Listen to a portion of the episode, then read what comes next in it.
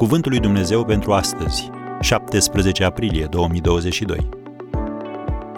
Cum să-i ajuți pe cei răniți sufletește?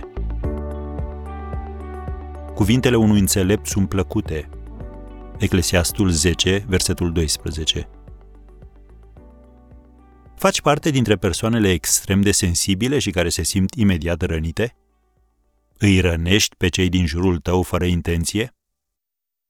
Dacă da, pot exista trei cauze. 1. Dăm glas propriei noastre suferințe. Scriitorul german Hermann Hesse, laureat Nobel, ne-a lăsat următoarele cuvinte.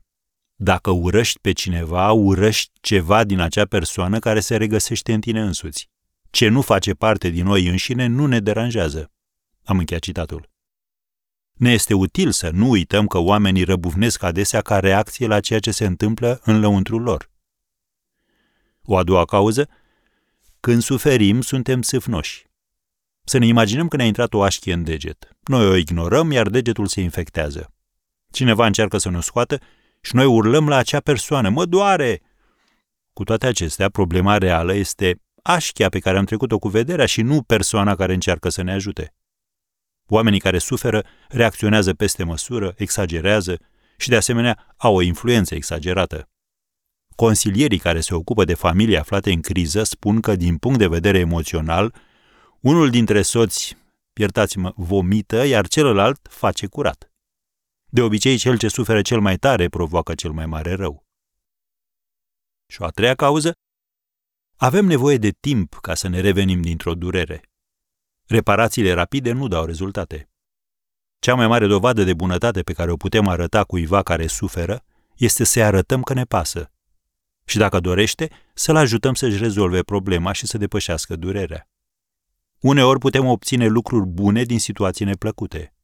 O firmă de salubritate care avea în grijă canalizarea de sub străzile unui oraș a găsit 61 de inele cu diamante, numeroase monede vechi și tacâmuri de argint.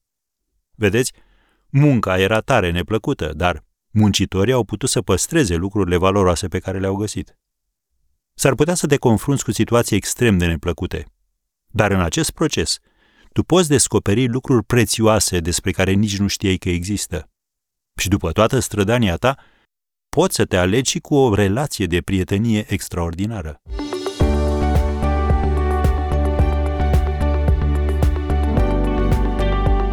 Ați ascultat Cuvântul lui Dumnezeu pentru astăzi, rubrica realizată în colaborare cu Fundația SER România.